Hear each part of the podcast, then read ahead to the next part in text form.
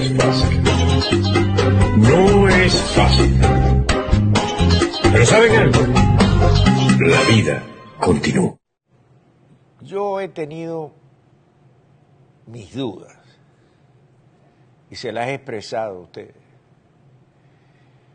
sobre la consulta, la famosa consulta,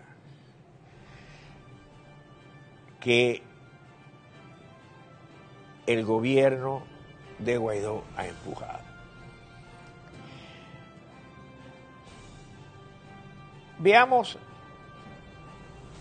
lo siguiente, vamos a ver las preguntas. Vamos a colocar. Primera pregunta. ¿Exige usted el cese de la usurpación de la presidencia de parte de Nicolás Maduro y convoca la realización de elecciones presidenciales y parlamentarias libres, justas y verificables? ¿Sí o no? Bueno, evidentemente que sí, lo que queremos es un proceso conforme a la Constitución de la República, no conforme a lo que disponga Miraflores y el eco adormecido de la Asamblea Constituyente, sino lo que establece la Constitución. El tema del, el tema del país, regresar al cumplimiento de la Constitución. La Constitución es la columna vertebral de una sociedad. Si la columna vertebral está hacia un lado, ese cuerpo estará hacia un lado. Si está hacia adelante, estará hacia adelante. De manera que lo que se quiere es regresar a la columna vertebral. Segundo, rechaza usted el evento del 6 de diciembre organizado por el régimen de Nicolás Maduro y solicita a la comunidad internacionalmente su desconocimiento. Por supuesto. Si ven votando por Maduro tal cantidad de personas y ven el triple votando, prácticamente estás desconociendo lo que ocurrió anteriormente. Tercero, ordena usted adelantar las gestiones necesarias ante la comunidad internacional para activar la cooperación, acompañamiento y asistencia que permita rescatar nuestra democracia, atender la crisis humanitaria y proteger al pueblo, por supuesto que sí, evidentemente. Pero me faltaba algo, me faltaba algo más. Esto es elemental, esto es lo que quiere la gran mayoría de los venezolanos. Me faltaba algo. Y ese algo la respuesta la encontré esta mañana. El señor Acosta tenía invitado al doctor Rafali, Manuel Rafali, que es doctor y su especialidad es el derecho constitucional. Es decir, estudia la constitución. ¡Bingo! Mi jefe de prensa siempre que unos zapatos gigantescos, por supuesto ocurren accidentes de esa naturaleza. esto es en vivo. ¿Qué ocurrió esta mañana entre el señor Acosta y el doctor Rafani?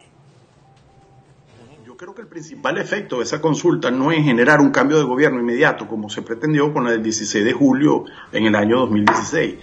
El, realmente lo que ocurre aquí es que hay un efecto declarativo y es precisamente darle piso a partir del 5 de enero a esos diputados que fueron electos en el 2015 en su continuidad, sea por vía de una comisión legislativa ad hoc, sea como parlamento convencional con un nuevo presidente o él mismo, pero que haya una declaración de rechazo al 6 de diciembre y un espaldarazo a quienes están ejerciendo la función legislativa hoy en día. Ese es el principal efecto de la consulta y yo echo en falta que eso no se explique de manera clara, porque si se explicara de esa forma, creo que generaría mucho más participación, mucha más comprensión por parte de la gente y se sabría exactamente qué es lo que se espera, porque para la comunidad internacional es mucho más potable apoyar a quien esté en la función legislativa a partir del 5 de enero si hay un espaldarazo popular de ese tipo. a que simple y llanamente no ocurra. En, dos platos, en dos platos, hay que aprovechar la consulta como una herramienta que respalde a quienes legislarán a partir del 5 de enero. Que los legitime, exactamente. Ahí está. Ese es el argumento. El espaldarazo a los diputados. Y segundo, evitar el vacío de poder. Evitar que Maduro y sus colaboradores y la comunidad internacional pregunten, ¿y qué pasó con los diputados? No se fueron, no hay. Entonces, ¿cuál es la argumentación que tú le vas a dar al resto de la comunidad internacional? Bueno, vas a sacar, el pueblo venezolano apoya a sus diputados y le da legitimidad a sus diputados. ¿Qué van a respaldar ustedes, países de diferentes comunidades?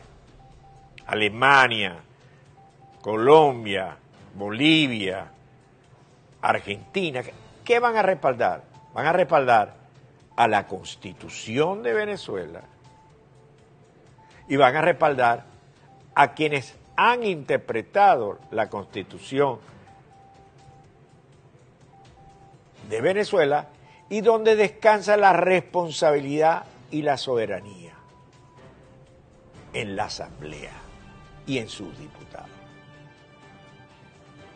Siendo esta argumentación la correcta, conforme a derecho e interpretando como se debe interpretar la Constitución Nacional, yo estoy de acuerdo con la votación. Estoy seguro que la mayoría estará de acuerdo con votar. Y la forma que se va a votar, que se facilitó también, permite que todos los venezolanos, los que están en Venezuela y los que estamos en el mundo, podamos participar. De manera que ha quedado claro, ha quedado diáfano y fácil de interpretar. Y es más, genera la obligación de cumplir con el país. No es. No es fácil. Pero ¿saben algo? La vida continúa.